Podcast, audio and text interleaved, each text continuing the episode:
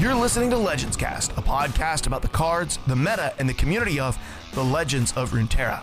This episode is brought to you by listeners like you. To become a supporter of the show, visit patreon.com slash legendscast. Let's do this.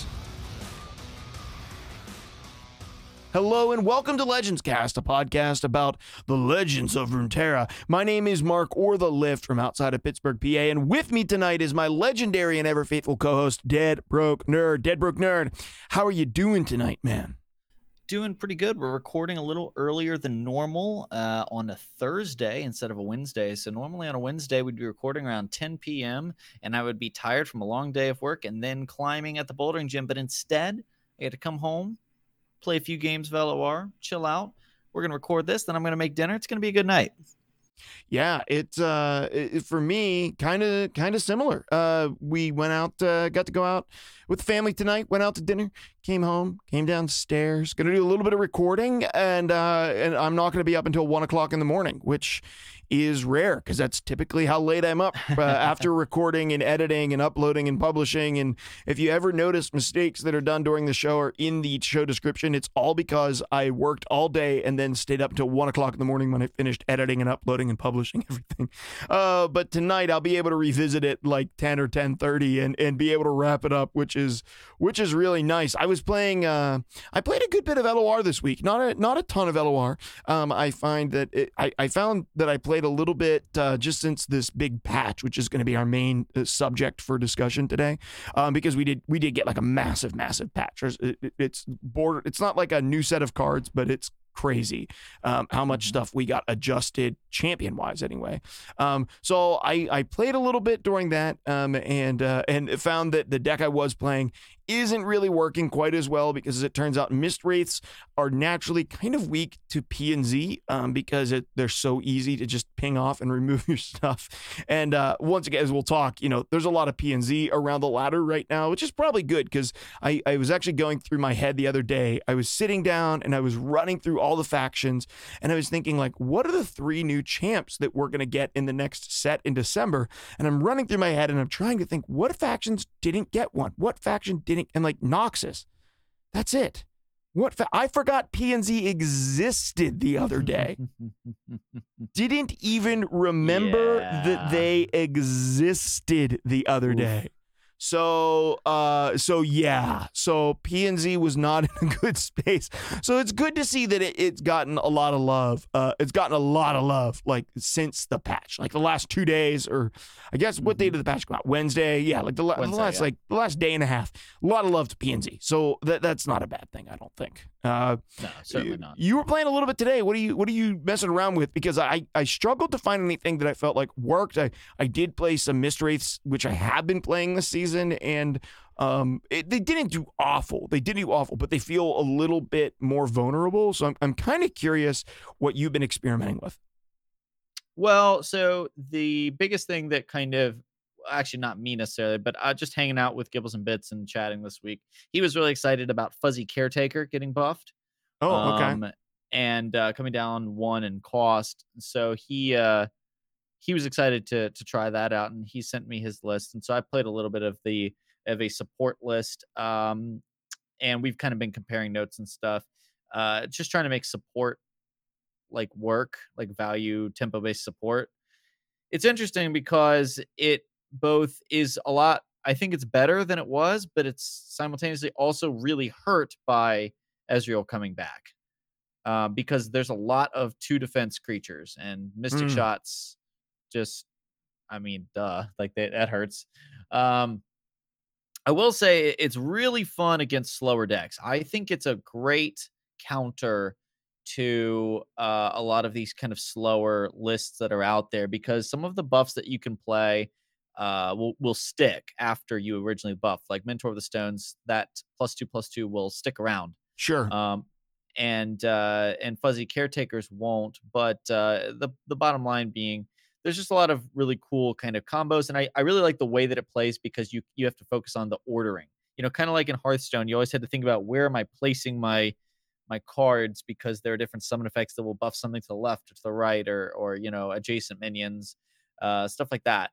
And I really like that and you don't get that too too much with LOR. But now, obviously, support does that. Vlad now does that too. I just really like that they're encouraging a little more thoughtful placement as opposed to sweeping the board and slamming it down. I mean, there's always the situations like, and that's that's partly why I also liked uh Kalista, you know, and some of those Mhm. those uh you know champions that will level up when a certain thing is is accomplished. Um, so yeah, I, I've had fun with it. I haven't had a lot of success with it. I- There's been a couple games that like don't really count because I just bricked my hand a couple times. Um, and then there's a I made some adjustments, and so uh, Gibbles and Bits was running um, Lulu and Taric, and I didn't feel like I had enough. I didn't want to play mo- enough spells for Taric because I wanted more consistent uh character drops, and Yeah. so I just switched Taric out for um Shen, which obviously which felt like he was accomplishing similar things to Taric, just without like the high roll potential for like a Pale Cascades onto Taric. Uh, and then I went to uh, I actually went and buffed up some of the lower drops because I was really struggling with my creatures surviving long enough for Lulu or Fuzzy Caretaker to come or Mentor the Stones. Basically, on three, you're dropping a support buffer. Yeah, Right? Yeah, that's happening and on turn three. It's happening on turn three. You're running nine copies. That's how important it is. And so you really need something to be alive at that point. Uh, Well, the hard thing so about fuzzy went- is you almost want two things to be alive at that point. Yeah, you, yeah, you do. Um, I think fuzzy caretakers, uh, like the least good option of the three on three, but it gets significantly better the wider your board goes. Sure. Um, fuzzy caretaker, I think, is the ideal three drop if your opponent has the turn three attack token. Uh, I think fuzzy caretaker really wants, you know, Shen or uh, you know, someone to come down on four. Uh, and work it with him. um, yeah, that's true. with it right and it my build's also or both our build is both of ours is running a couple Fae guides to slap elusive on something usually slapping elusive on something that you actually don't want to get interacted with less so slamming it on the biggest thing to push damage um Sure, something I- that you want to protect. I mean, that's one of the reasons that Young Witch is so strong is because she supports plus one plus zero quick attack, but you can't block her unless you have another elusive on the board.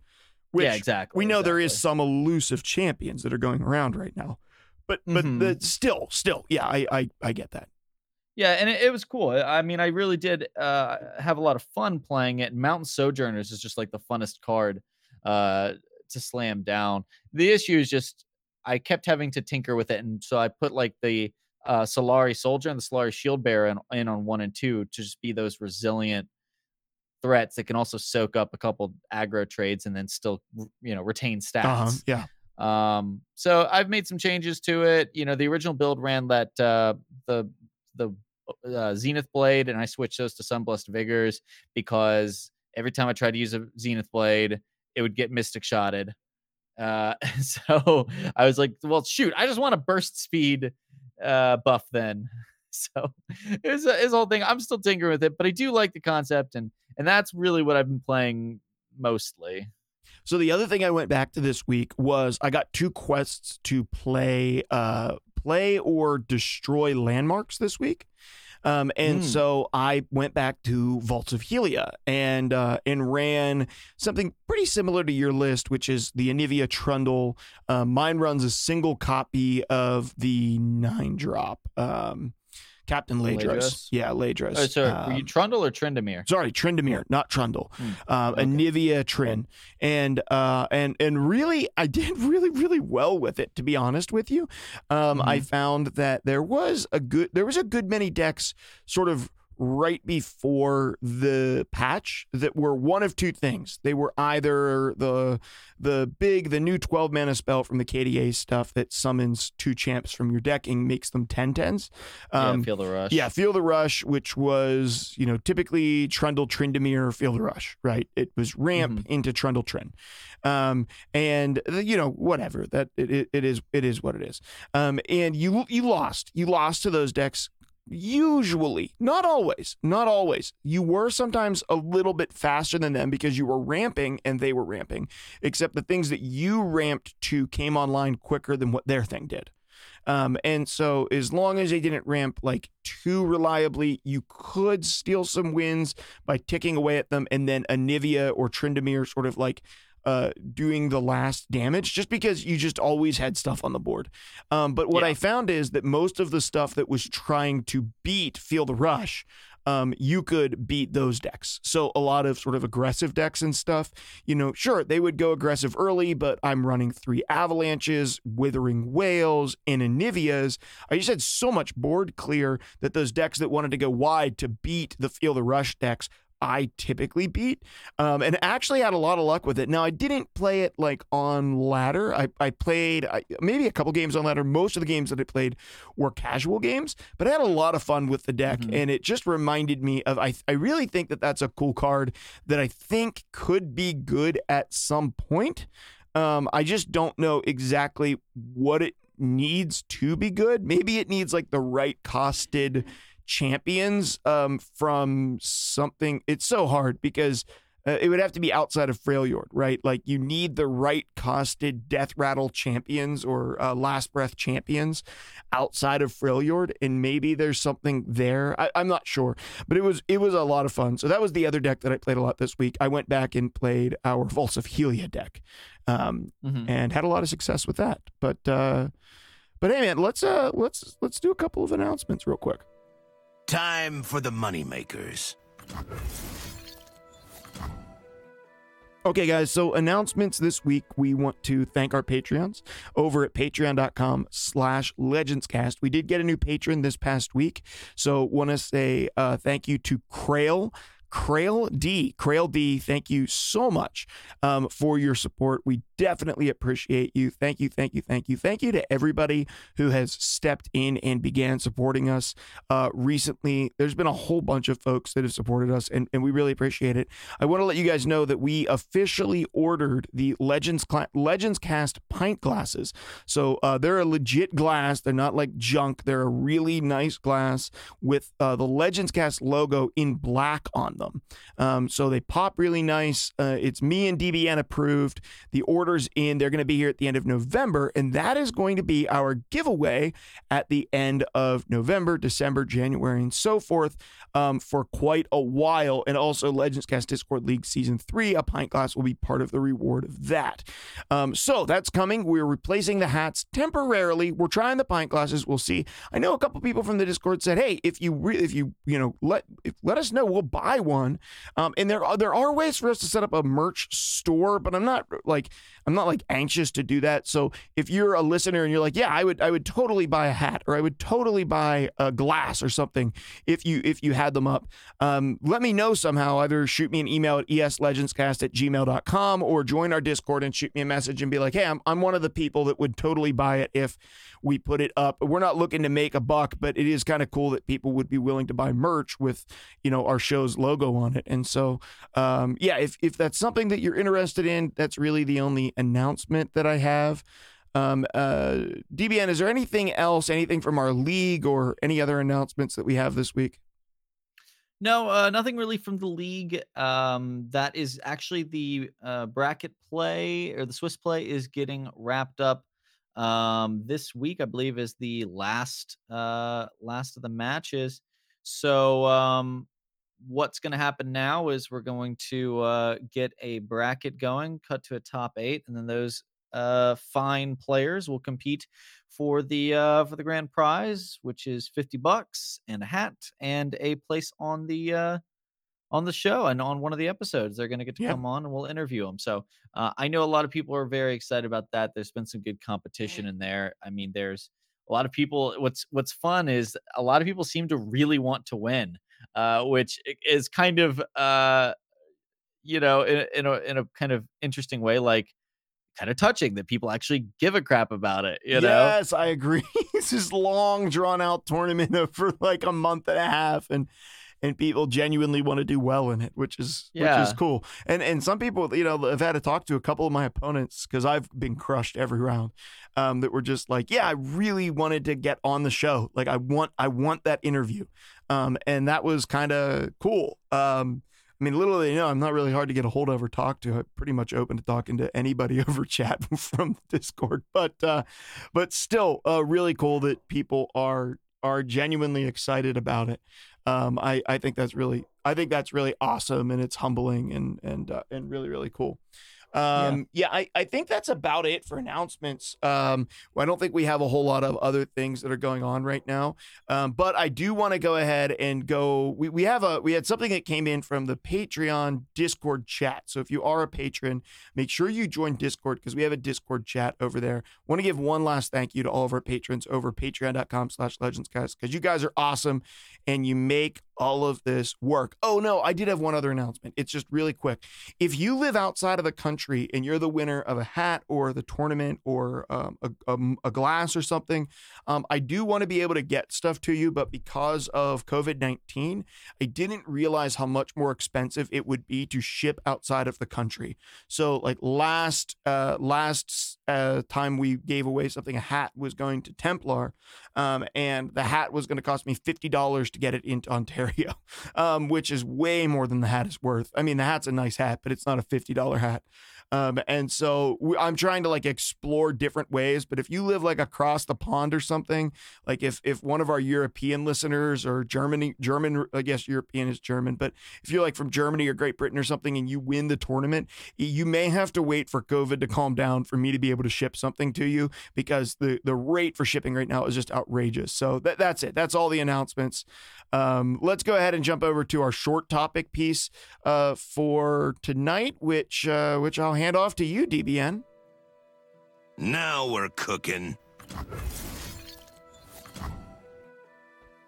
Yeah, so for our sort of smaller segment, we do want to check in with our Patreons just uh, so everybody remembers. I know we talk about it about every other episode, but uh, we do have a Patreon exclusive uh, channel in our Discord, which allows our Patreon supporters to both give us input uh, on the show's direction and on some of the uh, peripheral things that we do at the show. Um, we'll ask people about uh, you know, new introductions and stuff like that, and they'll give us feedback. So it, it, we definitely want our Patreon supporters to feel like uh, not only uh, that we are grateful for them and for their money and their their dollars, but also that we appreciate um, you know their passion for the show and give them a chance to impact the show. And one of the ways we do that is by allowing Patreon. Uh, supporters to ask questions that we will occasionally find time to answer on the show. Um, so probably the uh, I, I, think really only one in the last week, um, but one that I thought was really good and that we should answer. Uh, was from Matrim, uh, and it's also a really fun one. Uh, we've talked a little bit about this in the past, um, but we can always, it's like it's a completely open ended um, question uh, with plenty of uh, fun things to attack it or fun directions to attack it from. So the question is this may have been answered before but what is a component or element of another CCG that LOR would benefit from adding? Doesn't necessarily have to be a keyword, um, but uh, I know both of you have a good deal of experience playing other card games and was wondering what you thought. So, with that in mind, I was talking to you a little bit about this before we started the show, and you just instantly had a uh, had an idea. So I, I'm really intrigued by what that is before I answer. Yeah, sure. So my idea actually has to do it's interesting because it's not technically outside of LOR because it's unique to LOR. Um, but it was inspired by something outside of LOR. So it's actually something in LOR I want them to explore more and go deeper with. And um, so it was inspired by Hearthstone. So one of my favorite classes in Hearthstone, I played Mage. That was my primary class, but the class that I played probably next to Mage was Shaman. Um, I played a lot of Shaman, a lot of Aggro Shaman. And in Shaman, you had something called Overload, which basically allowed you to spend more mana than what you had. Uh, oh no, it didn't let you spend more mana than what you had. It allowed you to play overpowered cards, but it would cost you mana the next turn. So the mm-hmm. probably the quintessential one was a four mana seven seven. Okay, giant behemoth. Play four mana seven seven. Be at overload two. So if you played him on turn four, sure, you got a seven seven for four mana, and it was like smork as all get out, right? But on your next turn, on turn five, you would only have three mana because of that overload too. So you lost mana. But then a shaman had cards that would interact with that. So they had some cards that would unlock that overloaded mana or would uh, do more damage if you had overloaded mana and do sorts of things. So here's my thought and what I want to see happen more. I want to see more done with spell mana. So, for mm-hmm. example, I would love to see a uh, a three mana, um, a uh, like a three mana uh, one one. Um, that gets plus two plus two for each spell mana you have. So it's a three mana seven seven if you don't play anything on turn one and turn two. Um, uh, is that is that yeah three mana one one. But if you play stuff on turn one if you play stuff on turn one and turn two and don't bank spell mana um, then that card comes out as a totally junk three mana one one with nothing on it. Um, i would love to see them do things where you play a creature and it does damage to another creature equal to the amount of spell mana that you have. Um, or i would love to see them uh, play a card that is you know two mana do x damage to a creature for each spell mana you used to cast this. like a two mana um, card that could deal, uh, you know, no damage if you have no spell mana banked, or two damage, or maybe it's a, a one mana one mana card that does, you know, um, twice as much if you use a spell mana to cast it. Right? It's a one deal a one mana deal one, or it's a one mana deal two if you used a spell mana to cast it. I want to see them do a little bit more with spell mana, and I want to see that interact with creatures. I think there could be a danger there, right? Because you're technically not losing the spell mana in these situations, but basically what you are doing is, in a certain extent, you're sacrificing some tempo that you could be getting on the board to play sort of removal or overstated creatures that gets better because you didn't do anything. And I think it has to revolve a lot around like turns one and two, right? Because that's when it's going to matter the most. You do nothing on turn one and two.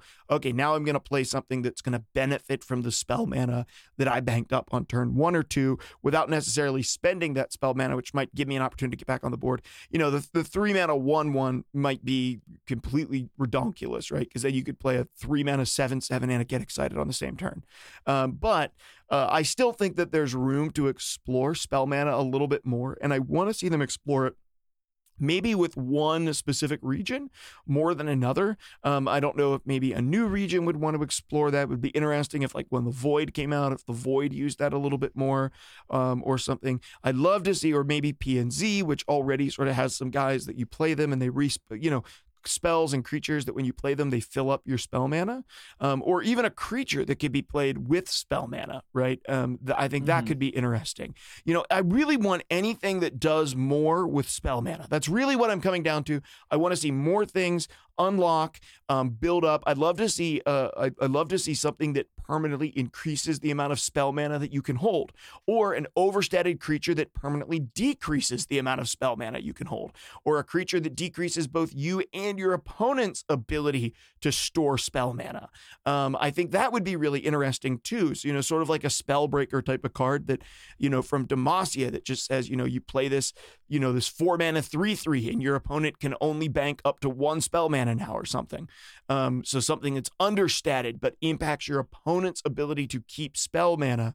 Um, I think that anything that they would do there, I think that spell mana is such a fun and unique component to this game, and I want to see them do a little bit more with that. So that was my thought, DB, and I, I don't know what yours was coming from this question, but um, I thought about it this week after I saw the question posted, and that's what I want to see: some exploration with spell mana. So for context, guys, uh, when we were talking about this being our uh, discussion question, right? Uh, I said, Mark, what was your uh, what's your idea? You seem like you have a really good one, and he was like, I'm not telling you, it's a secret. It's gonna be a surprise. Yes. And I'm like, I'm like, oh well, like, what if we have a like a really close one? He's like, Nah, it'll just be more fun if we uh if we talk about it like live. Do we have the same one? New. Dude, seriously? We have, the same, we, have the, we have the same dang idea. Dude, great And now I'm sitting alike. here racking my brain. Now I'm sitting here racking my brain for another idea. Thanks, man. Appreciate it. No, uh, no, well, no, no, no.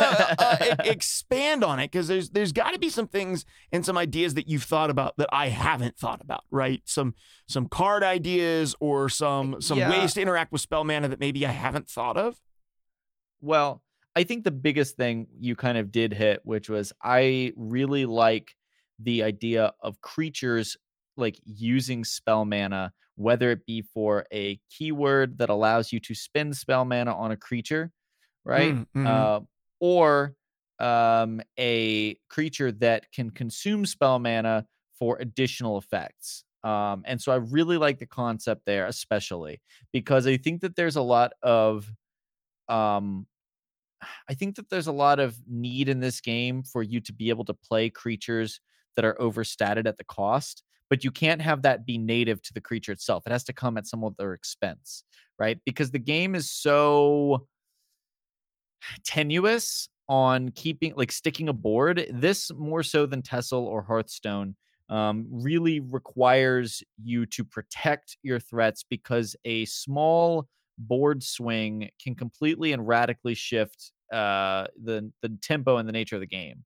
Um, and if I've like if I've learned anything from playing this support deck, it's that like you really need you need your creatures to stick around. That's why those early decks like like early Freljord ran like two or three elixir of irons just purely because you needed your things to live, right? Mm-hmm. And I think that there is a missing piece in LOR right now where overstated creatures for the cost should be. And there's a good reason why they haven't printed them, you know, without some sort of like, you know, naturally inherent cost because they can really warp the shape of the game. But I think coming up with more ways to provide that cost in interesting ways that require some sort of sacrifice, I think is a direction I would really like to see LOR move because it's going to put a little more pressure on those uh, kind of controlling decks um, while still allowing those, you know, lower to the ground, faster, go wide decks to benefit. Like it's not going to completely shut out any, uh, you know, either or. I mean, imagine just being able to go taller, easier. You know what I mean? Like Yeah. being bringing out a creature with cost, but without having to play a bunch of spells onto it. You know that that's going to, without you know expending your your hand. you know your your hand presence right? I think that's where I would want to see. Like, imagine a creature that said, okay, it's a three mana, uh, three mana, three two, and it says, you know, when you expend spell mana, uh, you get an extra plus one plus one. So if you brought this creature down on turn three, just like you said, on turn three, without having uh used the spell mana, um, You get boom, all of a sudden he's big. He's a three mana, uh, six five, right? Mm-hmm. Um, it's kind of like if you had done that with um an unlicensed innovation or a remembrance, but uh instead of it being like you you could still just play it for three mana three two. Or you could play it for a to be a three mana four three if you had one spell mana. You know, just that flexibility. And if you take it a step further, I think it'd be even more interesting, right? Uh, if you had, uh, well, two things, two thoughts, just expanding on it. Uh, if you had cards that would permanently for the rest of the game increase your spell mana, like allow you to ha- have more empty spell mana gems, but at a cost. You know what I mean? Kind of like increasing your max magicka in uh, in TESL. Like I think that'd be really interesting, allowing you to have more mana on any one turn, but of course, like it's kind of like a different style of ramp, you know. Um, I think that could be cool, and I think it would synergize really well naturally with those creatures that would want to do things with your. So, and maybe one of them would be a, you know, let's say it's a a four mana two four, right? Let's say a four mana two four, four mana two three, uh, and it says uh, for each spell mana you consume, uh, choose one enemy, deal one, or choose an enemy and deal one damage to it. Kind of like a oh, that's great. make it rain. That's great. You know what I mean? Yes. yeah. Targeted but you get a body, too. Yeah. Mm-hmm. Um, so I think that there's just a lot of, like you said, a lot of unexplored, but in a good way, um, design space to use spell mana in more interesting ways. Um, I think that you could also, quite frankly, I would I wouldn't mind seeing uh, a faction. This is not super innovative or anything, but that would deal damage to your nexus to get more effects. One of my favorite decks in the versus system card game was uh, Sinister Syndicate, is what it was called, but it's basically all of Spider Man's enemies, you know, so Kingpin and um, you know, the Rhino, Venom, all those guys, um, the Green Goblin, and their whole thing was, I mean, they're, they're kind of crazy, and they kind of end up shooting themselves in the foot a lot because a lot of them aren't very smart. Uh, and so the whole thing was you would basically be dealing damage to yourself to get either overstated or aggressive, Hmm. uh, you know, minions and or damage to the enemy's face. And you wouldn't necessarily have it have to have it be aggro driven. you could have uh things and, and, i mean there's a little bit of this with like ember maiden which i really like and i like ember maiden's design space a whole lot Yeah. um and i think you could do more with that i think you could do like these sort of reckless you know that would be a new way to play Freljord. i think is really kind of going in on the reckless berserker thing um yeah, yeah, yeah. but you could do it with Noxus using your health as a resource, right? using your yeah using your health as a resource and and so you're either inclined to say okay i'm gonna be smashing my own face to get these cool effects and either opening myself up to get uh, smorked down or being forced to play healing to compensate Mm-hmm, mm-hmm. and i think that that's just a really cool way to play and i, I would i would love to i would love to do that uh for sure um the only Oh. other thing i think that could be neat is a little bit of um a little bit of not hand manipulation like discarding but um like hand knowledge Oh, you know? okay, yeah. Revealing cards from your opponent's reveal hand cards from your opponent's Yeah, hand. that's good I, I mean, people would probably hate it, but I do like playing it. Oh, Uh, I, I, I think that's I think that's val- and ev- most other card games have it in some capacity. yeah, Um, oh, Yeah. I, I came up with one last card for uh, the spell mana idea. Hmm. Like a like a, a card from the void or something that uh, Mm-hmm. that you play. It consumes you know whatever the mana cost would be stats whatever, but it can it'd have to be more expensive. But it consumes your spell mana, and for uh, depending on how much spell mana you consume, you can obliterate uh, a minion that is that that that cost or lower. Right, like you ooh, that yeah, yeah, yeah. like a like Mhm. a like a five mana three three that consumes all of your spell mana and obliterates an uh you know an opponent's uh, minion or creature whatever uh, that that you know if if you obl- you suck up three spell mana it also obliterates something that costs three or less um, Yeah. and I think that could like things like that I think that there I think that there's room for some stuff there I, I really Mhm. really do Yeah. um yeah, but hey, we had a huge patch. Are you ready to jump over? Is there anything else to add to this question before we jump over to the the, the large subject discussion? No, I just I really love these types of discussions. So if you have uh, questions like this, keep Yeah. them coming, guys. I mean, these are kind of the thought experiments that really get me excited about card games, but also get me excited about podcasting. So yeah, the, the, these things are some of the f- absolute funnest things to talk about. I mean, it, it is fun to talk about cards and do card reveals. And, you know, last week we did ladder anxiety. It was good to take a break from just talking about cards and talking about game on a different level. But I do think that these are some of the funnest conversations that we have, which is just about like, hypothetically, what could we add to the game? How could this be added? How could this champion be reworked? Um, what would that look like? I think our Vlad conversation about rework, which, you know, we didn't get, but was one of the funnest ones that I, I can remember on the show. It was a really good. Absolutely. No, and I loved the both of the ideas that we came up with, and, and we they were different too. So Yeah. yeah. Oh, let's go ahead then and jump over to our main segment for this episode. Time for the main event. Okay, guys, our main segment for this episode is going to focus in on patch 1.14 because there are a lot of changes to champions and cards. I think that we're going to focus most of our conversation, we're going to highlight each champion. We're going to focus most of our conversation on a couple of champs, and then we're going to do a conversation, I think, about maybe one card specifically outside of that. But if you haven't been able to check it out, just Google what the patch 1.14 is. It has caused a massive change to the metagame overnight, um, just from the time the patch be- pre-patch to post-patch. Like definitely the Riot team knows how. I mean, it's pretty clear, right? They know how to shake things up. This shook things up. It hasn't settled yet. I would say that there's no real clear indication of exactly what is going to come out of this yet, but we are going to be able to have some conversation about it. Um, at DBN, there was a bunch of champions that got adjusted. In this first one was one that I knew that you were kind of excited about, and I really didn't have any thought on yet at all. So I'm kind of curious to know what you were thinking about this. So why don't you us talk, tell us about Lucian? Yeah, so Lucian got a very uh very simple and maybe not even noticeable um to the player like I don't think the physical text actually changed um but the way that the text like interacts now is different and it's massively beneficial to this card. Um so Lucian says uh his leveled up form which is the only thing that got changed says each round the first time an ally dies rally.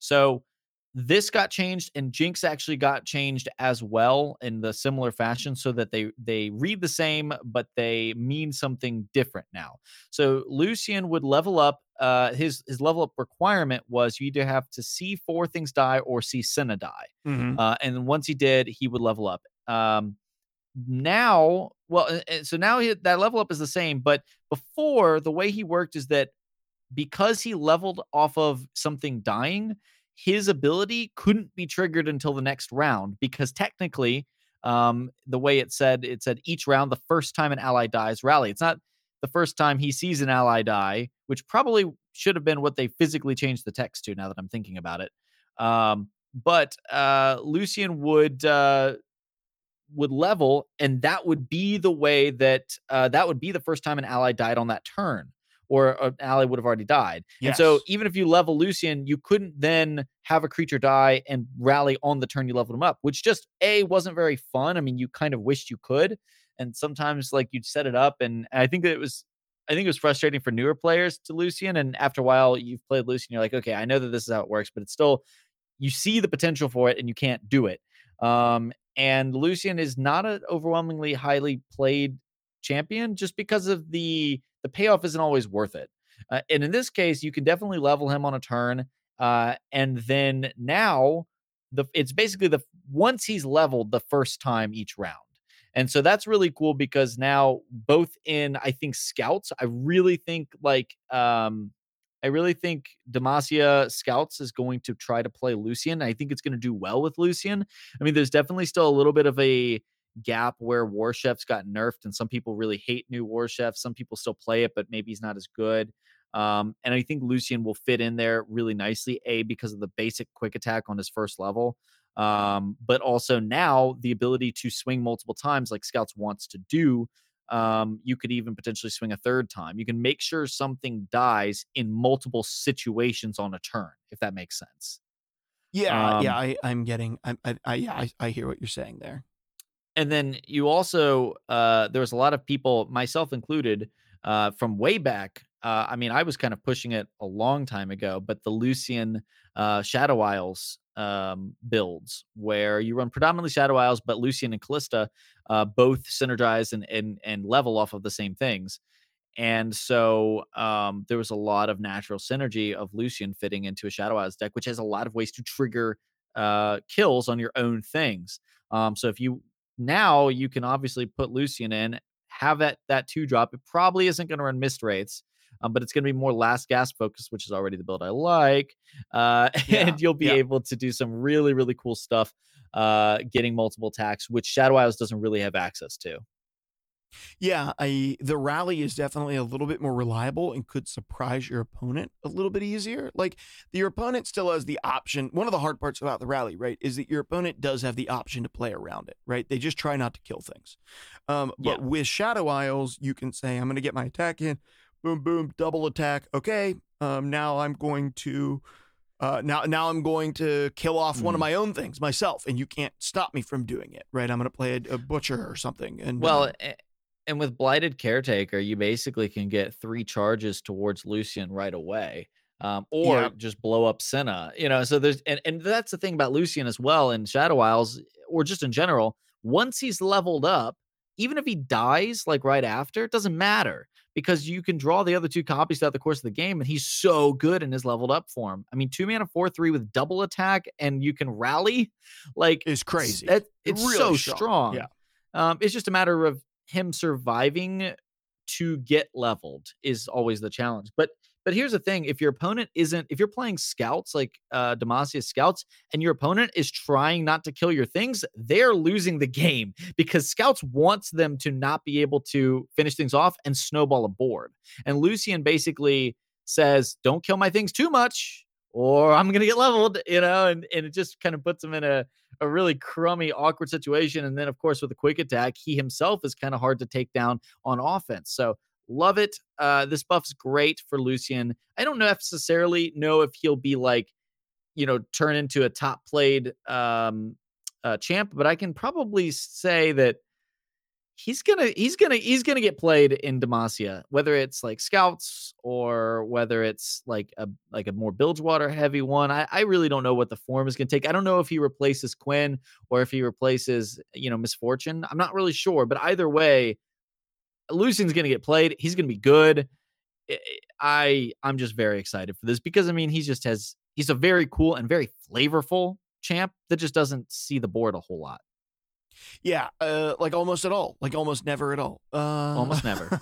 uh, and this does make him a little bit trickier. Any buff to Lucian, I'm pretty much in favor of. I do understand why they're cautious with buffs at two mana because champions that come down on two mana, if they're too strong, will could ruin the game. Uh, could I mean definitely could. Yeah. The next champion that we had was Shyvana. Shyvana got a buff as well. She was a four mana three four that got plus one plus one whenever she attacked, and of course her evolved form or her leveled up form evolve this is not pokemon was a four mana was a four mana uh four five that got plus two plus two whenever they attacked. Um nothing is changing just plus one attack that's it. So um her attack is moving four mana four four. So uh, you play around four you attack with her if you have the attack token she's a five five um and that goes away at the end of the turn if you have her leveled up she's a four mana five five that when attacking becomes a seven seven and gets a strafing strike of course shyvana leveled up is really strong a lot of the package that's around shyvana unfortunately is not super strong. Um, I could see where the dream blowout play is the Herald on two, Shyvana with attack token on three, and you attack with a 5 5 on three and get almost halfway to leveling Shyvana. Um, and maybe, you know, soon after that, hit with like a strafing strike or a, a, a single combat or uh, another big dragon on the board and level her up, you know, by turn four or turn five. I could see the world where she is strong, um, but I just don't know that there is enough sort of reliable dragon stuff that isn't in Targon right Mhm. now. And I really do feel like the dragon deck w- probably wants to play potentially with Noxus or maybe another faction. Um, and right now it can't because in order to get sort of reliable, um, uh, it's not a tune. What is it? The um, uh, uh, I can't remember the the name of the ability that says if it's in your hand. Oh, behold. Oh, In order to get yeah. the reliable behold to you know um, get the get get the dragon guys that Mm-hmm. want behold and reliably level up Shyvana, you just are forced into Targon. I'd love to see us get a few dragons outside of maybe I think the one that we have in Ionia. I'd love to see us get a few dragons outside of that and see Shyvana maybe get play if she's paired up with else. Um, but right now, just not not uh, better. Certainly better. Like she's buffed. That's definitely true. But Yeah. maybe not enough. Maybe maybe and maybe it's not even Shyvana that was. Maybe it four maybe four mana three four Shyvana wasn't even the problem. Maybe it's just the fact that she doesn't have enough tools in the toolkit surrounding her. that Shyvana is fine, I, and I think this buff is great um, for Shyvana as a card in a bubble. I, I do I really I mean think about it. You're a four mana five five when attacking, um, which is really nice. I mean that's really nice. We I was just talking about how I felt like the game needed some more overstated, you know, creatures to in you know to force people into more creature combat. Um, and I like that. I think, uh, and uh, two, I think that if you go into the more overstated creature direction, that's where you start wanting to see like a death touch slash lethal mechanic slash poison, you know, come into play. When you start like saying, okay, I want my creatures to be bigger. Okay, I need more ways than spells to make uh, make creatures specifically die. Um, so that might be, you know, where you see that. I would honestly not be opposed to seeing a, um, like a poison mechanic, which wasn't like death touch, but rather where like um you're poisoned and then you're the the second time that you're poisoned, you die. Something like that. Mm, Or, or even Um, something where, like, at the beginning of round, um, give a creature minus one. Minus one, uh, minus one. Yeah. That's what or, like the um, beginning of each round progressing after that, it gets worse. Like minus one, minus one the first round, minus two, minus two the Well, second round. there's a it's a little convoluted the way they did it in Mythgard, but it was really effective mechanically. Um, was they had a one of the factions that tended to be kind of controlly. Like there was there was factions that would deal damage, and then this faction would be focused on like exactly this was called blight, where basically something you assign blight one or blight two or blight three at the beginning of each round. Everything that has that blight uh, takes that amount of damage. So if it has blight two, uh, that thing with blight two would take minus two, minus two, and it would just keep going until either the blight was healed or the creature died. Now, I don't think you'd want to have there be a difference between one, two, or three. That's just a lot of management, and LOR likes to. It seems like they want to be as streamlined as possible Yeah, while still having a diverse. they they want the cards to be diverse and they want the mechanics to be streamlined. Um, which I think is good. I think that was maybe a weakness in Mythgard. Um, but I think that something like that, where like a poison effect, a lingering, okay, every turn something gets minus one, minus one, crap, you know.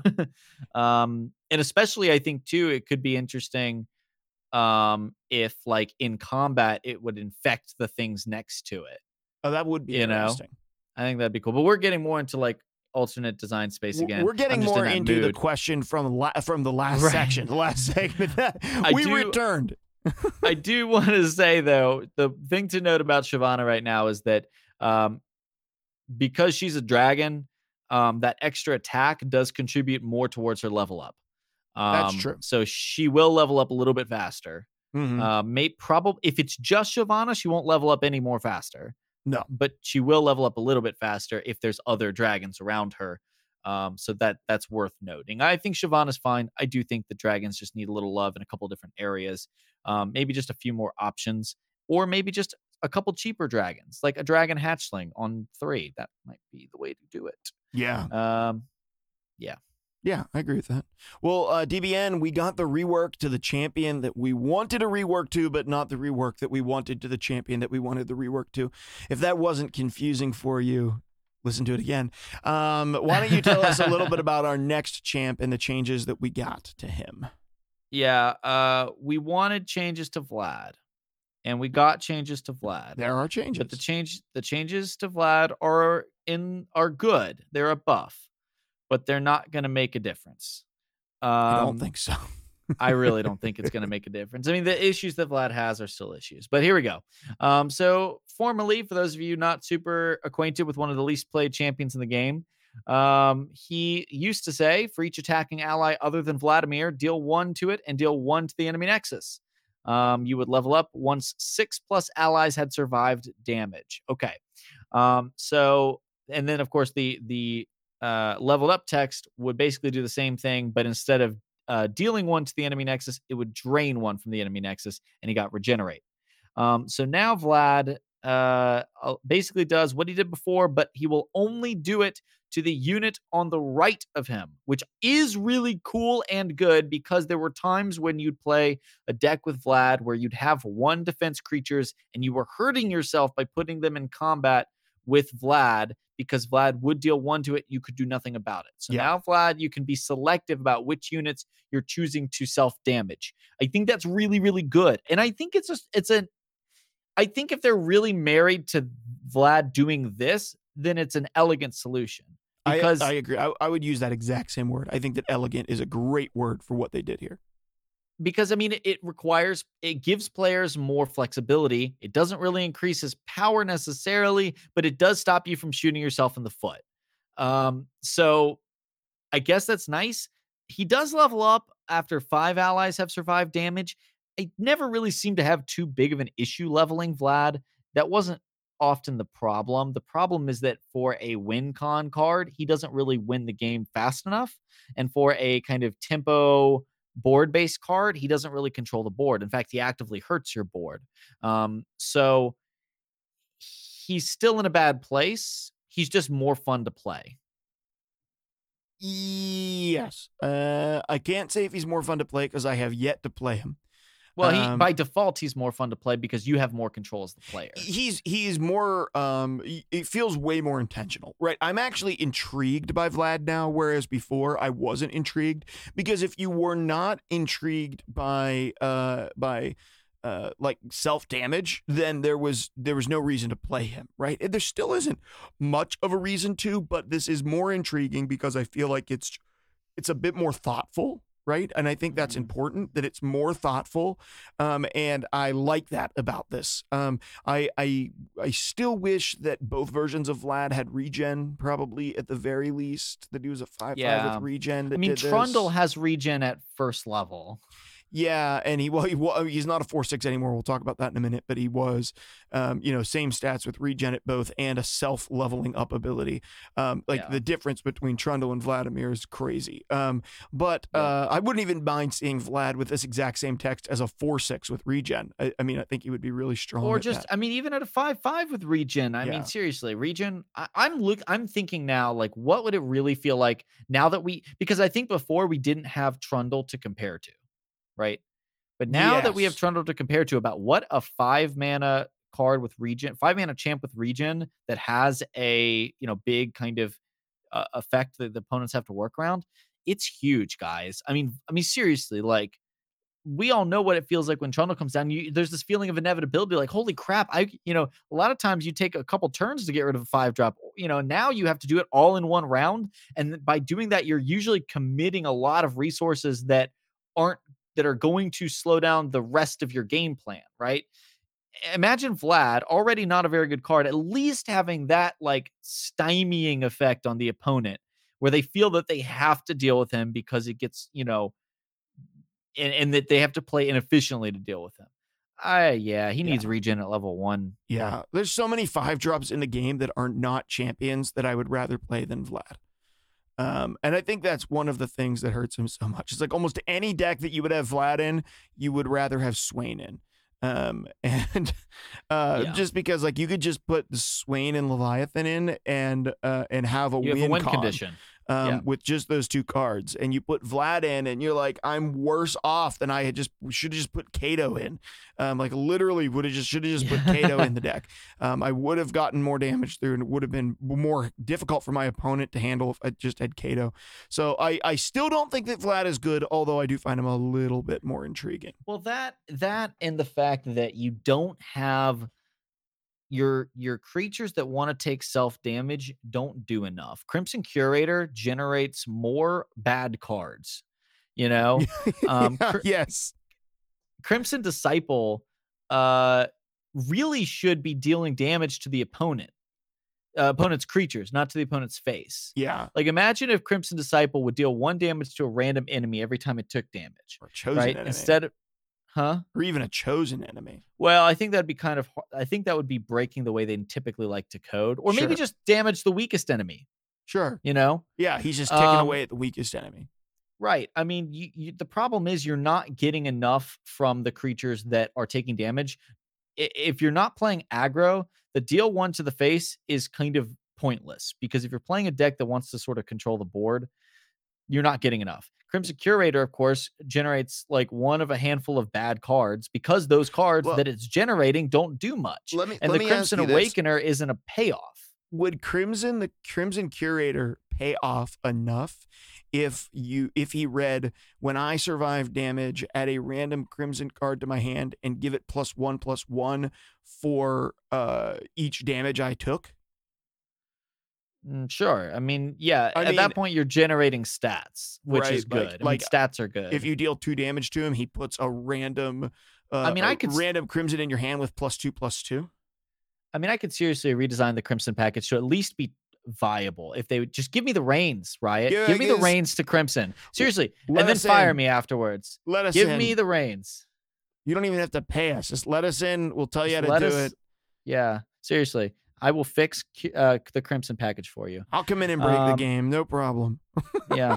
Well, okay. So think about it. So imagine a, a creature that said, um, when I I take whenever I survive damage, um, give a random creature or maybe your strongest creature, uh, plus one plus one, your strongest ally plus one plus one.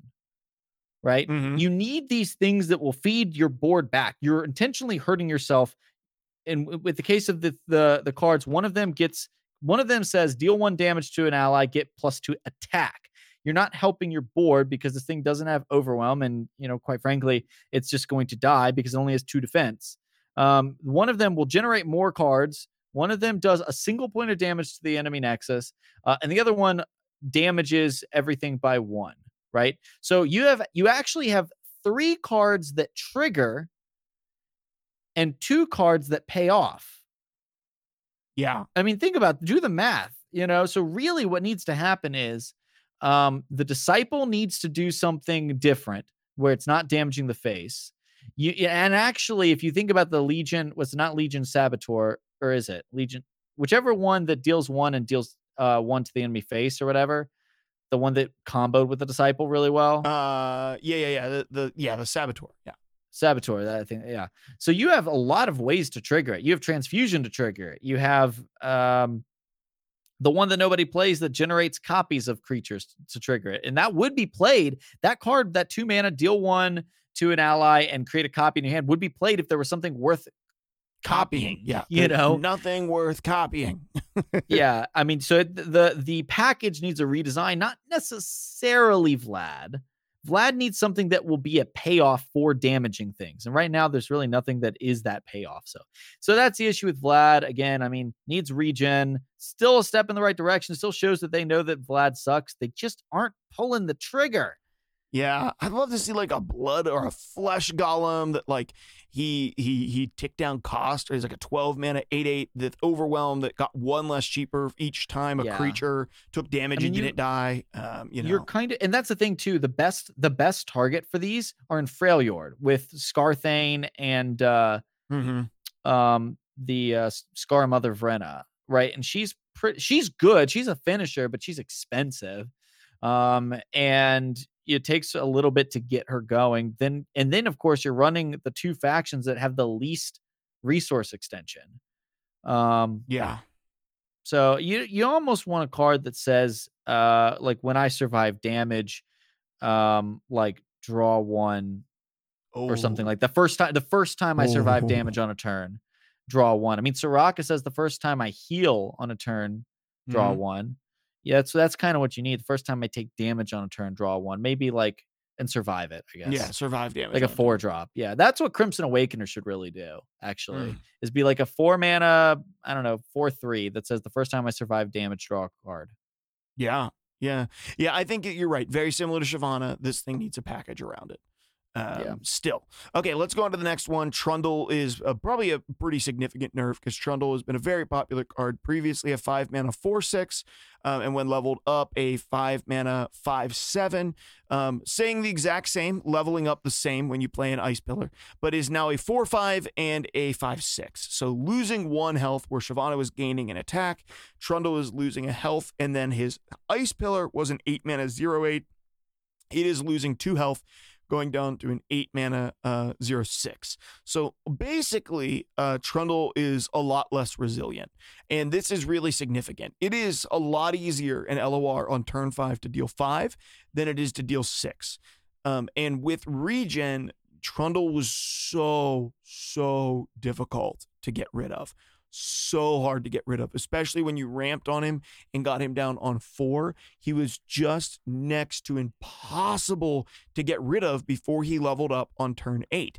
And once he levels up, he's an absolute monster menace that is very difficult to deal with. And you get an ice pillar, which gives him preference on what he attacks, um, which is incredibly strong in this game, as we have talked about before, and I've talked about on another show as well.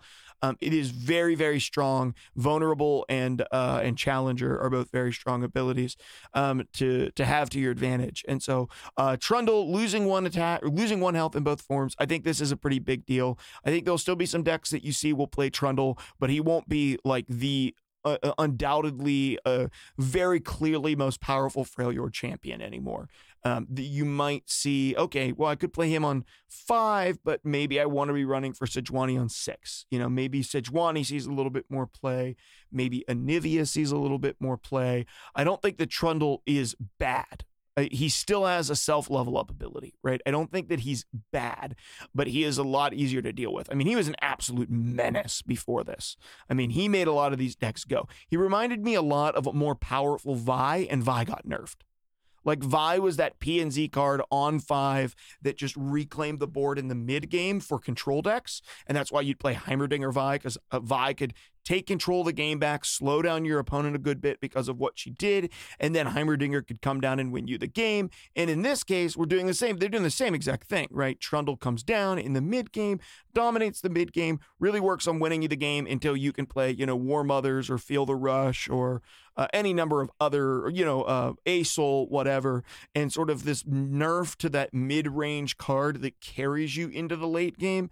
Um, I still think Trundle will be decent in a sort of tempo oriented um, deck that plays Freljord that just wants to keep playing big boys, but won't be nearly as good for that deck that needed a mid range um, control tool to slow down your opponent before you got to your end game control. So that's my thought on this Trundle. I think it's I think it's pretty big. It, it's going to hurt those SI uh, Freljord decks a lot.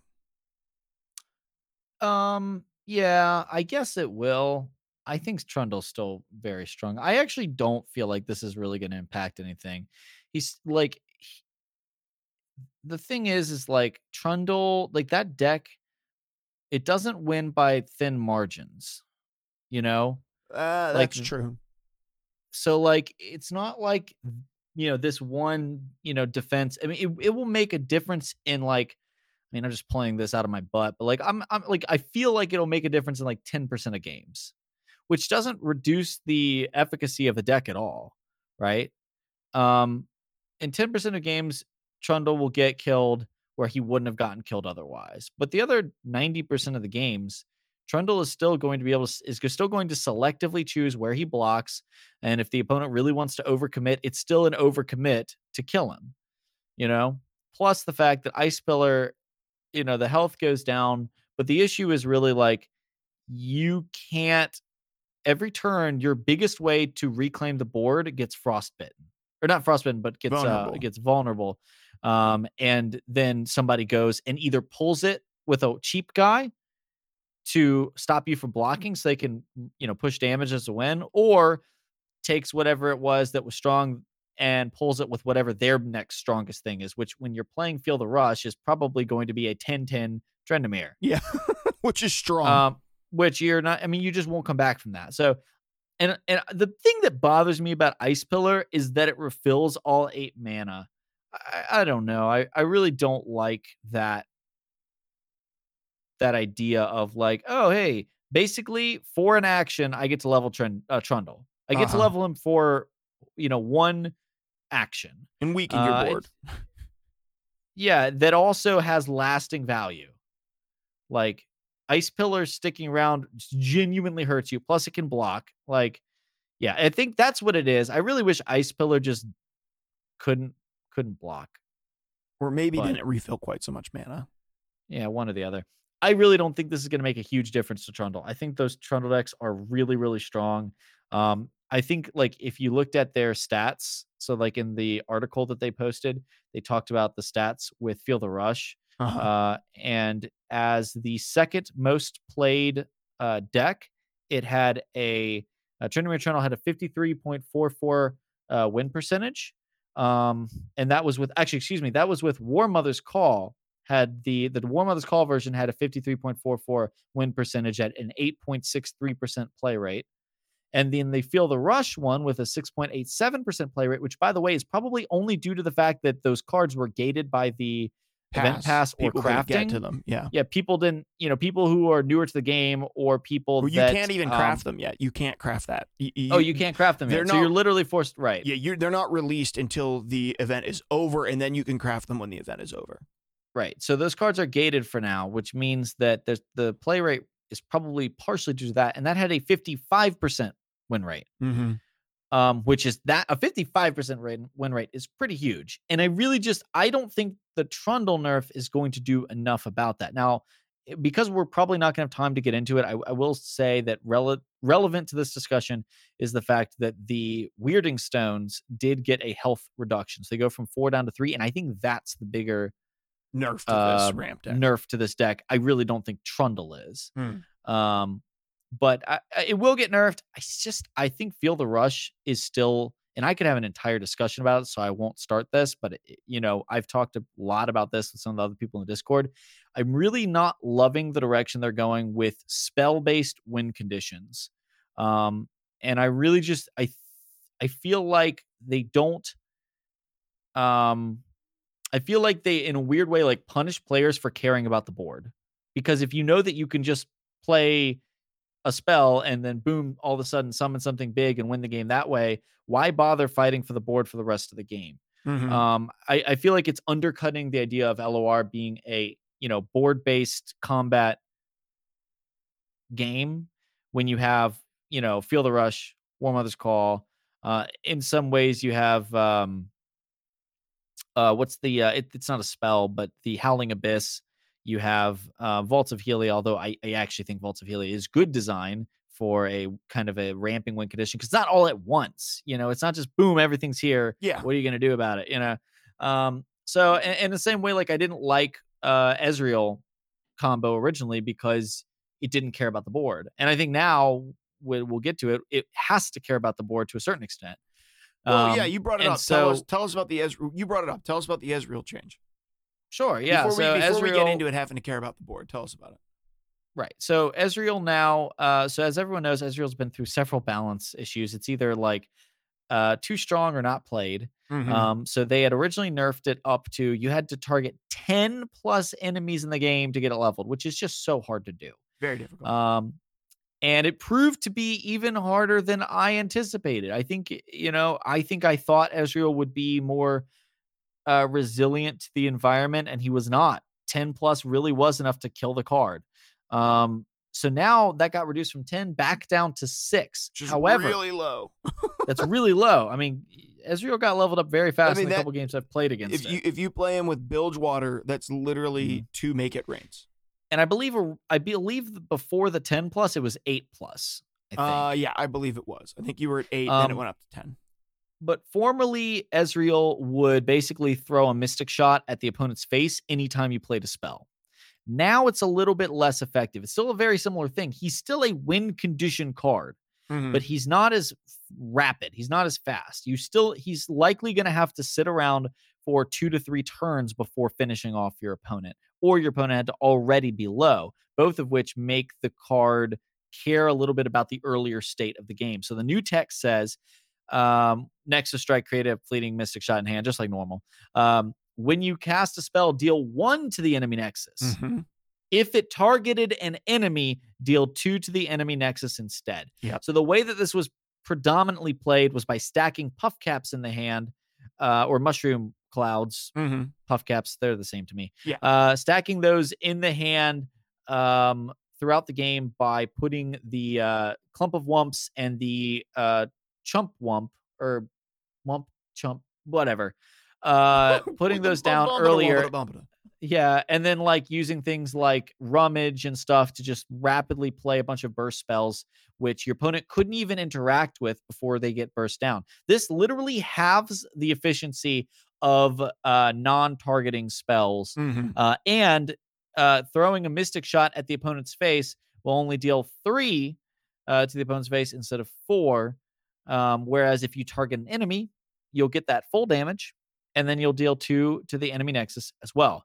So what I love about this is it forces you a uh to care a little bit more about the board because you can't just win as soon as, as Ezreal gets leveled up. Like before it was, okay, I got Ezreal leveled up. I've assembled some chumps and clumps and wumps, and now I'm ready to win the game because Play all I your cards, win the game. And play all your cards, win the game, and your opponent doesn't get a chance to super win. interact. Yeah, you, you super win. I mean, the best way to play Ezreal before the nerf wasn't even with Karma anymore. It was with uh, TF and warning shots. You know. Um, Yeah, that's so, true.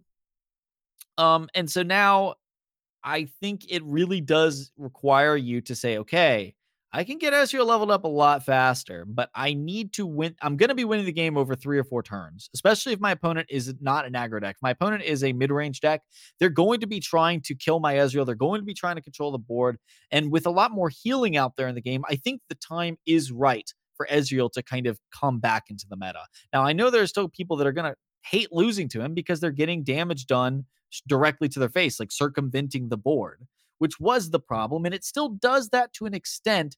Uh, but just simply the fact that it has to stick around for longer. You can't just OTK an opponent from hand.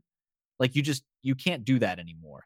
And that's what That's the good part. That's why I'm okay with seeing Ezreal back. Plus, I think Ezreal is really going to be really nice for putting some of those slower decks in check. Man, I love this change. I love this change. I was never a big Ezreal fan. Not that I even minded losing to him that much. I was never like the one who was like, oh, I hate losing to Ezreal. I think he's unfair. Like I played Freeze Mage. He's very similar to Freeze Mage. Like um, I play decks like that, like combo decks in uh, in TESL too. So like they they do actually kind of fit my way of playing, but I just never found Ezreal to be terribly exciting. This makes Ezreal a lot more exciting to me and a lot more engaging.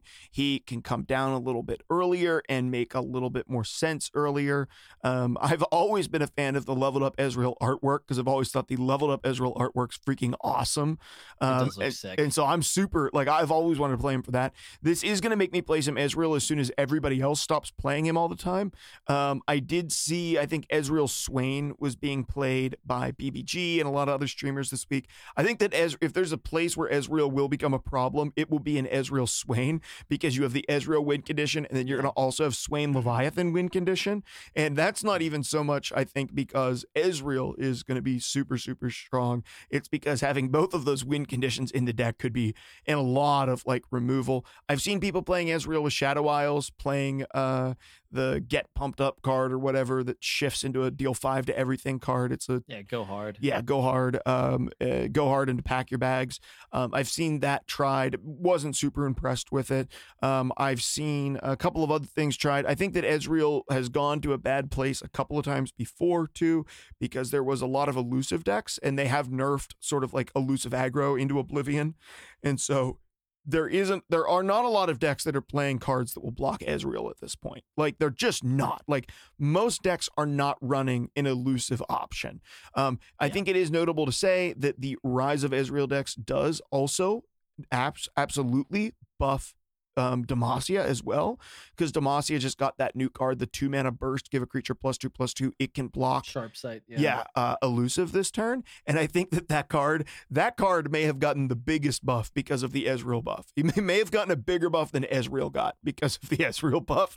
Um, because like if if Ezreal is rampant everywhere, that card becomes strong and makes Demacia stronger because you just have the ability to block and trade really well with Ez um, which I think is cool. Maybe maybe I'm wrong about that, but I do think. Well, I already felt that Sharp Sight was a decent card because a plus two plus two on burst is good. Yes, um, it is. And so you can use it for defense, you can use it for offense, you can use it for both. I mean, it's just uh, it's a really good mana efficient card, and the it probably wouldn't be played if it just said that, but there's that extra kicker of getting elusive to stop you from losing a small amount of games is what makes that a very appealing card. I think Demacia's issues lie elsewhere. I mean, I really feel like it doesn't have reliable resource extension. I feel like its best removal also hurts itself. Not that single combat's a bad card, it's certainly a great card. Um, but you know, and I also sometimes feel like Demacia uh has a hard time pairing with other factions. Like it just seems to always do the best when it's a majority of Demacia cards. Mm-hmm. Um, and the like it plays I, Bannerman. I think, and it plays Bannerman, right? Or just plays very linear play styles. And I think the cards that that defy that expectation, um, Fiora and Lux, just lag behind compared to similar options in other factions right now. Now we did see a kind of a return of Fiora Shen, weirdly, mm-hmm. yeah, um, to popular. kind of counter yeah it counts for some of the meta decks um but i think like i'm like lux was really really popular for quite a while there both with karma for a while and then with shadow isles and thresh for a while and we haven't seen lux, uh, lux really gel in this environment and i think it has to do with these really late game control decks that can heal a lot uh, and can you know ice pillar can make lux vulnerable and you can pull lux off the board. Like there's just demacia doesn't have multiple ways to play right now um, which is unfortunate and dragons didn't really help because dragons are just providing you with another way to have like another style another flavor of let's snowball a board uh, So I didn't really feel like that helped Demacia really branch out of their previous game plans. Well, yeah, yeah. I, I was just pointing out that that card becomes better. I think when No, I totally agree. I'm just thinking about a lot. Right. I'm just thinking about Demacia. This is I just get I just get Well, that's fine. inspired and We go. go off in another Yeah, we tangent. go. Right. Well, I'm Yeah. gonna real, I, and I'm I bring us in. I bring us in. I'm gonna bring us into That's Jinx. right. Uh, Jinx says something very similar to Lucian. So leveled up Jinx was a four mana five four with quick attack round start draw one. So every time you play her, she draws two.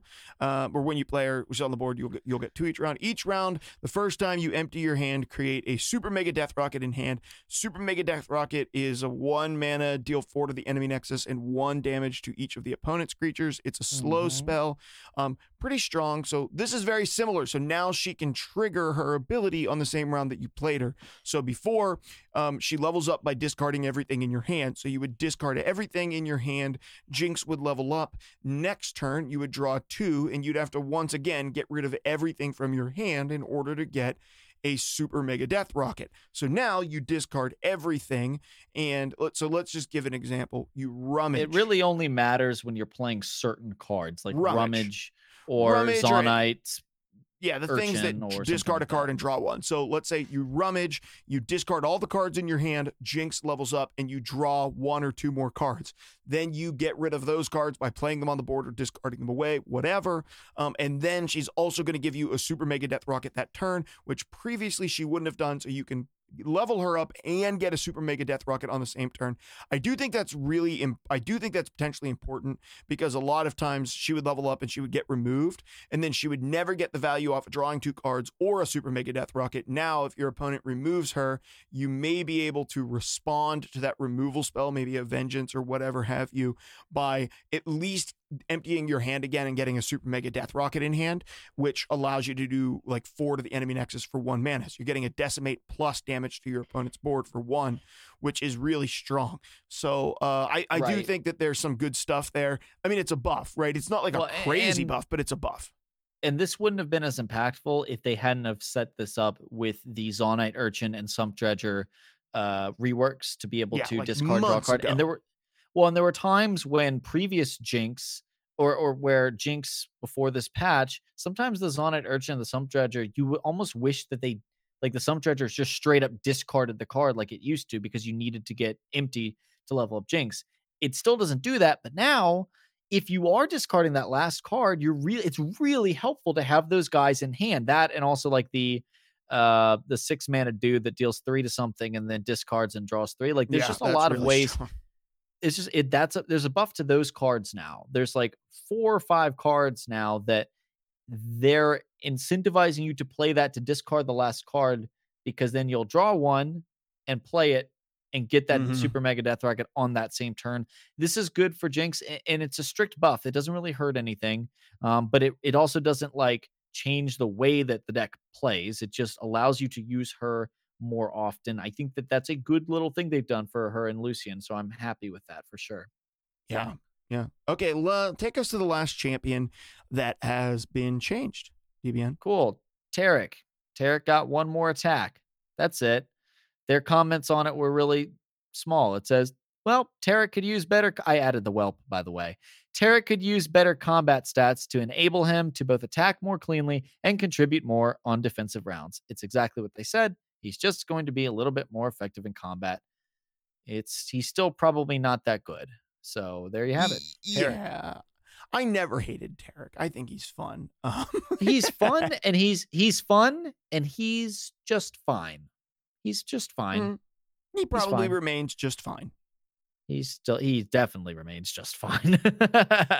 Taric, Taric, when you can get him, I- just, you know what? I, I, I never really played Taric outside of Taric Lee Sin. And when Taric Lee Sin was a thing before Lee Sin dropped to four mana when he was still at six mana, I really liked him there.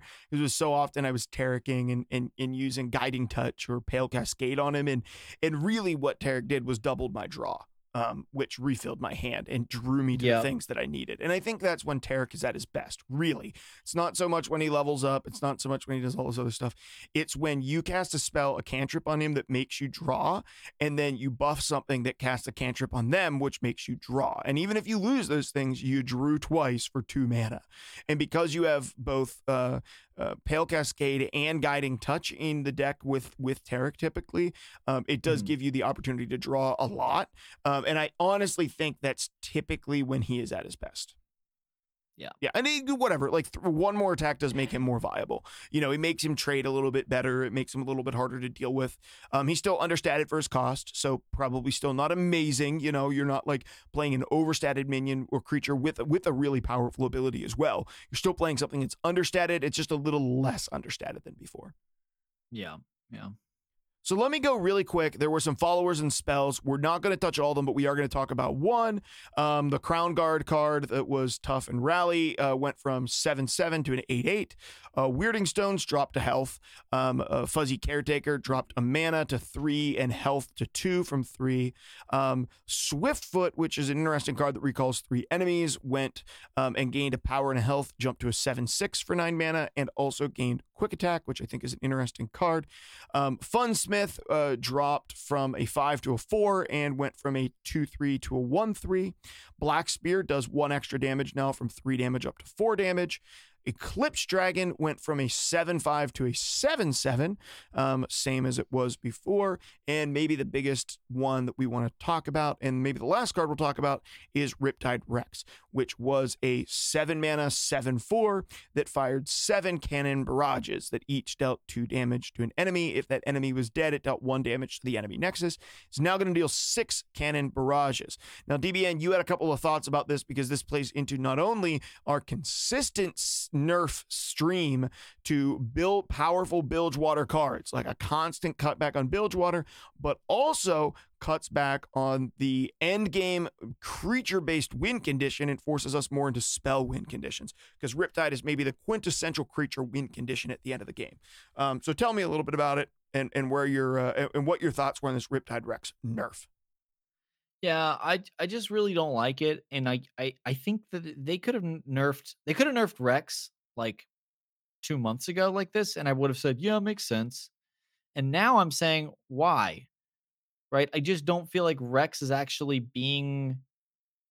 I don't really feel like it's that oppressive. I know that sounds kind of crazy, but like with all of the heal in the game, with there's like a lot more protection from Targon. Um, you've got a lot of just really beefy back ends in Freljord now. If you're playing Trundle and you're getting ice pillars out to detract from the amount of randomly targeted enemies. Um, Plunder's harder to trigger now that you've nerfed the uh the guy that uh the grifter. It just and make it rains more expensive. Like so you can't you need three spell mana banks if you want to make it rain and then Riptide Rex, and that's also on the assumption that they don't have enough creatures there to miss on that. It's just harder to, it's harder to play rex already like d- this isn't needed in my opinion. I'm prefacing that because i'm sure there's a lot of people out here that have residual hatred of rex from when he was very oppressive. I just don't feel like he's oppressive now.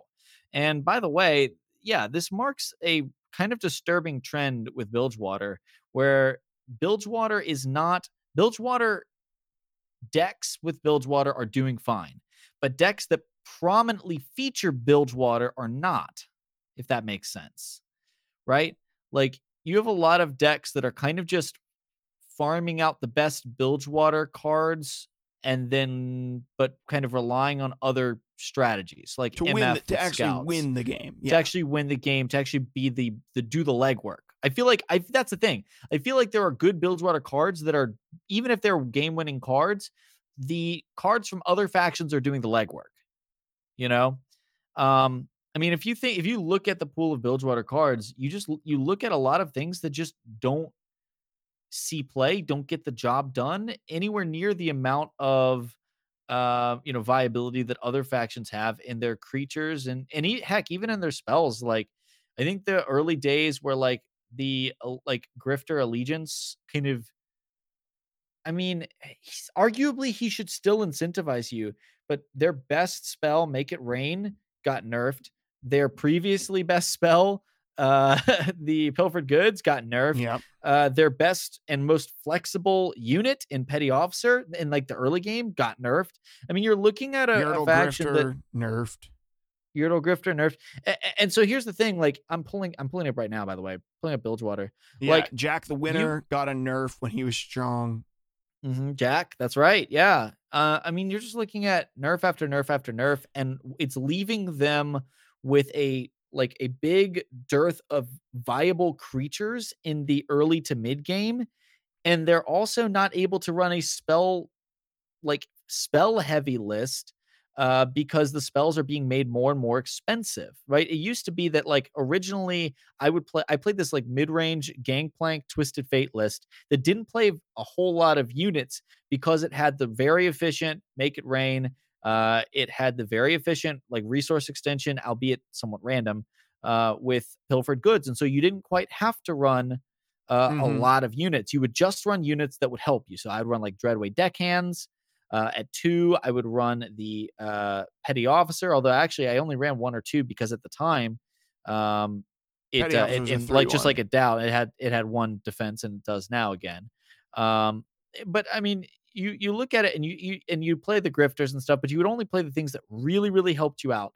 Um, and and now those things are slowly getting like ticked away. Where like you need to play creatures in this game, and uh, or you need to have really really effective spells, and the spells that you have are slowly getting nerfed. And now you're looking at win a win con getting nerfed, like Riptide Rex being the the big finisher. And and I've always been someone who'd say I would rather they bring everything up to the level of another faction or another card than bring something down, unless that thing is truly, you know, warping everything else. And you cannot say that Rex has been warping the environment. No, I know that You absolutely like it, cannot. You absolutely cannot say that. You, you know Um, what? Here's the thing. Here's the thing that's really interesting to me because Bilgewater has six champions.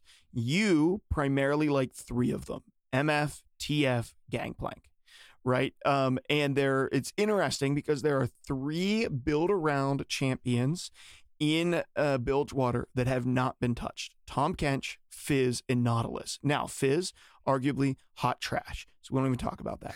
But Kench Yeah. Raka isn't bad. And I would say that the Kench Raka deck, although it does typically win with springs, needs all of the Bilgewater cards, the self damage Bilgewater cards, and Kench in order to make it tick. Mm, Um, it- it's really hard to make it work without it. So I think that Bilgewater is a featured equal to Targon in that. And Nautilus is definitely like Bilgewater in deep is definitely uh, okay, I mean you've got yeah, I see what you're that saying. feature. But but but I see what you're saying as well, and you're saying yeah, but I really want to play like Twisted Fate, Miss Fortune, Gangplank, sort of the core, and then a lot of the core cards of Bilgewater, ones that don't automatically get slotted into a deck, right? You're not going to play deep cards in anything but the deep deck. You're not going to play self damage Kench cards in anything but Kench Soraka, right? Exactly. And yes, then, so like they're already told. So the flexible cards of Bilgewater that could be combined to make a very strong Bilgewater deck are being nerfed because of the flexibility they can go into other factions. And I, I see what you're saying there, you know? Yeah, no, that is 100% the truth. And and I I'll admit, I will 100% admit a little bit of a blind spot there for me. I mean, I I do play deep sometimes, but it's just so linear. I get bored with it, you know? Yeah. And TK TK Soraka, I've actually played some Soraka with Bilgewater and like the monkey idols just for fun. And Oh, I but I haven't touched Tahm Kench because again, like in a weird way, as interesting as Tahm Kench is, I I know this this is gonna sound super weird, I guess, but when something is super obvious, like how to play it is really obvious, I lose interest. Oh, You yeah, know? uh, that makes it that makes sense. Like uh, the Bilgewater, uh, like deep deck literally writes itself. Like it has almost not changed except Slaughter Docks got added to it, and even at that, it was like, oh, it's still the. We were only excited about Slaughter Docks because we thought it might get it out of uh, a second faction. You know, it might not have to be in Shadow Isles, but then it was like, oh no, you just play Slaughter Docks in the deck that already exists, and it's better than anything Yeah. else that you could have played anyway. You know. Yeah. I mean, I think that you can get like you can have a hyper deep list if you run it in like uh P and Z with all of the cycle cards, but yeah, it's still better in SI because you get healing. Mm-hmm. Um no, and and I mean you have some I mean every faction has dead cards. Don't get me wrong. Seriously, like every faction has some dead cards. And I think it's funny that they have so many. I, I'm not. This isn't an attack necessarily on on Riot. I, I really don't want to sound like this, but it's going to. For a game that says they want every card to be viable, theoretically, in some scenario, there's an awful lot of dead cards in this game. Right But I- now, there I- is. But I think that that speaks to the inevitable task that they have put in front of themselves, which I think is a good thing. And I think has made this game so engaging that they want to make those cards that have been sitting in your collection for too long, they want to try to give you a reason to play it. Sometimes they fail. Jagged Taskmaster, everyone was excited. Jagged Taskmaster, still pretty bad, right? Um, so okay, it didn't Still work, but they're good. trying. But they're trying, and I think that's really that's really good. That said, there's a lot of not playable cards. I mean, seriously, like you're looking at uh, and there, and frankly, I think that uh, Bilgewater is weighed down a little bit by the slow slow spell speeds. And I on cards that I don't think necessarily need to be slow and have proven. I thought at the time when Bilgewater came out, this was a design direction that eventually they would make more cards slow. But as we can see from Targon, not. that is not the Oh, case. no. Um, jailbreak, parlay, ye been warned. You've got uh monkey business, double trouble. I mean, seriously, like that's uh sleight of hand, although maybe that one should should be sl- sleight of hand's just maybe not a good card. Chum the waters. I mean, I'm I'm just going through and I'm looking at a lot of cards, and let's let's be real, like like ye been warned might be really good if it wasn't slow. If ye been warned was burst, or even or remember what the even fast. Ye been warned is. right. Ye Been Warned is a one mana slow spell that gives an enemy vulnerable. And if it Oh, dies this round, you draw a card. Yep.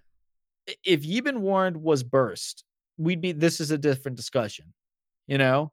If parlay was fast, this would be a different discussion. If jailbreak was fast, you know, If sunk or really- sunk cost was fast, it's like the sunk Yeah. sunk is the eight mana shuffle a, a unit or a landmark into its deck, and it's sunk cost sunk cost should be fast. By the way, let's talk about scrap burst. shot for a Oh. minute. scrap talk about shot. yeah, bad. Yeah, toss toss three, deal seven. Like there's just a even lot. I double mean- up, deal two to an enemy. up, if it kills yeah. it, deal four to the enemy nexus. Not great. and I'm not trying to dunk on like all these Bilgewater cards because every faction has those cards that are just stupid. You know what I mean? Sure. But not every, but a lot of other factions have been getting consistent buffs and reworks, and I Bilgewater has just been getting nerfs Over and over and over and over.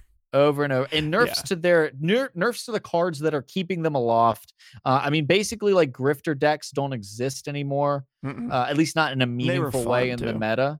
And they were they were darn fun. I loved the and I I still love the pilfer, uh, or Mhm. whatever it's called, nab. Nab. Yeah, I, I like nab too. Uh, I liked it a lot. I liked playing with cards that weren't in, in my deck, and I also liked. I felt like a skilled player when I could win with cards that I didn't know I was getting. I could find ways to win with the random stuff I was getting. I felt skilled, and I liked that. You Mhm. know, um, and yeah, sometimes you'd be handed something absolutely ridiculous. Like I, I yeah, so there was one time I was playing Gibbles and Bits in a friendly uh, match, and I pulled uh, two of his three They Who Endure. Like it was hilarious. Okay, and, and yeah, you know, maybe maybe it shouldn't. Maybe it should just copy. You know, instead of truly take it out of their deck. I don't know, but the simple reality, and now technically it pulls from the bottom, so they wouldn't have seen it anyways. But I just, I, I don't know. I, I'm. This is a is a w- kind of worrisome design direction for my favorite faction, and so maybe this is like a little bit of uh, what, do they call it in politics? Like uh, uh, like where you're biased to your party or whatever. Like maybe that's what this is. You know, is I it's partisan, but um, but I, I'm not I'm not super super happy with the way this has been going, and I I think that they definitely like the idea of there being um linear and powerful synergistic playstyles where the decks build themselves. And I think they've been going really heavy in that direction. And I think that's great for new players. I think it's great for um getting people excited about expansions coming out. They see a package, they know how it's going to look. But if you go too high too hard into synergy, which they want and which I like, you start losing the charm of building decks. Uh because at a certain point the synergy will be so strong breaking synergy is going to be just an all-around worse option Yep. And and I'll just be I don't want to get into this, but that was by far one of my favorite pieces of TESL was deck building. And it's one of the things that actually makes it hard for me to play LOR. Yeah. I, I actually struggle. I, I would come even when I had nothing to achieve. I would come to TESL daily to play it. When I have nothing to achieve in in uh, LOR, I typically don't play it. Um, and that it, that's not necessarily a good place for me because I'm not intrigued by trying new decks. I don't lay around and think, "Oh, I really want to try out that," or "Oh, this sounds really exciting to me," or "What if I combine these things?" Um, that's typically not where I'm at. And there's plenty of stuff that I've never played. Even looking at the cards that were adjusted, it was like, okay, I've never played Vlad, played very little Lucian, played very little Ezreal. Don't think I've ever played Jinx. Uh, like I have lots of stuff that I can experiment with, but a lot of those guards are in decks that like, oh, I know how to build the best version of that deck, and that's not interesting to me. Um, yeah. I think that's Yeah. not a good place. But uh, let's go ahead and end the topic. Uh, that that's the end of our large topic discussion. And uh, if you guys have suggestions for large topic discussions that you want us to have, it won't always be about cards or meta and stuff. Um, feel free to shoot us a message, or if you on our Discord, you want us to try to get somebody, you know, maybe your streamer or YouTuber you like to watch on the show. I can always shoot a message to them and see if they're willing to come on the show. So feel free to reach out to us over Discord with that. But uh, let's go ahead and work our way out of here and jump on to the closing thoughts for this week. And I thought I was already perfect. Okay, guys, this week closing thoughts is actually coming from a book that I started reading called The Ruthless Elimination of Hurry. I heard there's another book that's just as good. They're they're they're they're spiritual esque books. They're kind of like uh, they're kind of like the uh, sort of the monastic side of the mindfulness movement, if that makes sense to anybody. But the mindfulness movement is a lot of like being present, meditation, and stuff. The the, the this modern monastic movement is kind of going back to like ancient monasterial roots um, and like picking up some of the stuff. I heard there's another book uh, written by another guy that's as good but shorter called To Hell with the Hurry instead of The Ruthless Elimination of Hurry. So maybe you want to read that one. But I found a really good quote. He's talking uh, about internal silence and the importance of of spending time not just in quiet spaces but internally quiet as well. And he, says this here's what i mean by internal noise the mental chatter that just never shuts up the running commentary in our heads on everything the role playing of a lousy conversation with our friend over and over again our lustful thoughts for a girl or a guy down the street our fantasies not just sexual or revenge fantasies. Imagining this or doing that or uh, or doing that to our enemies of choice. Our worry, the crippling way, uh, the crippling away at our joy and peace with the hammer of what if. The obsession over hypothetical scenarios, role playing the future, catastrophizing, idealizing, dreaming of the perfect life, with which in turn poisons our actual lives. The clutter in our minds is like I love this. The clutter in our minds is like a mental hoarder landlocked in his or her bedroom in a self-constructed prison. Some of us feel trapped in toxic, unhealthy patterns of our own minds. External noise is easy to quiet. Turn off your phone, power down the stereo, lie on your couch, or walk in the park, or a book at night in a cabin, or book a night in a cabin close by, or maybe even a monastery. Easy. But internal no- noise, that's a whole other animal, a wild beast in desperate need of taming. There's no off switch. This concept of finding silence and solitude has been a pursuit of my life on and off since college. And so for the last 10 years in different seasons, I have pursued seasons of isolation and silence and solitude. Many of you who listen to the show know back in August, I left for like two and a half days um, where I went for about 24 hours without eating. I, I took a fast um, and I spent uh, time alone, completely alone, camping, hiking, um, and getting some space. And I have found that life is far easier and more fulfilling if you can shut off the noise. I think I've said this on the podcast before that phone in your pocket, that high powered computer that we all carry around with us, is not good or bad, but it is not neutral. It makes money off of you looking at it, touching it, activating it, opening it, whatever. That's how it makes money off of you. Do not allow the noise, both internal and externally, to disrupt or destroy your capability of having any sort of depth as a human being whatsoever. The tyranny of distraction in our culture through modern technology takes away our ability to pay attention and destroys our ability to have any sort of internal depth so that it can profit. And so I would just encourage you if you don't take any time completely quiet, try next time you drive to work, don't listen to the radio. Don't turn on our podcast. Don't listen to anything.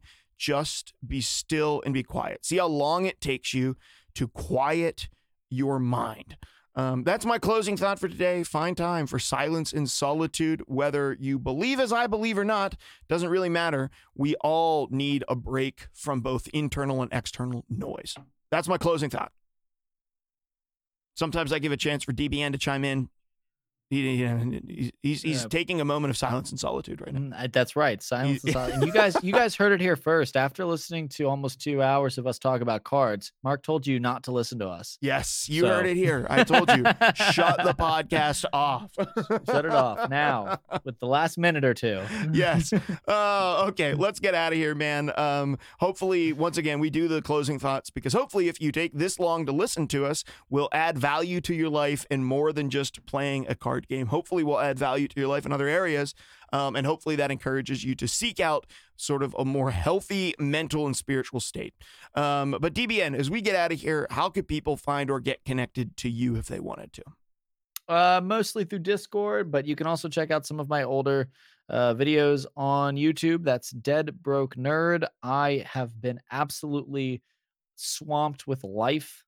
Uh, so I don't know when my next video is going to come out. At this point, I just do it for fun uh, and to put up a deck that I'm really excited about. Right now, nothing has really stood out as unique and interesting enough for me to want to take the time to do it but it will happen eventually. So can't hurt to go over there and uh and just I don't know Follow. follow, it, Hit that bell. whatever, subscribe, yeah, whatever. Slam that bell. Uh, I'm not trying to be the pushy about it. I I it, I don't want to say I don't care, but I, I don't have any self delusion that it's ever going to become a thing. I just do it because it's fun. Um, but if you think that that's fun too, and I've been told I'm not too bad at uh, describing my plays and my thought process as I play, um, then you can go over and check that out.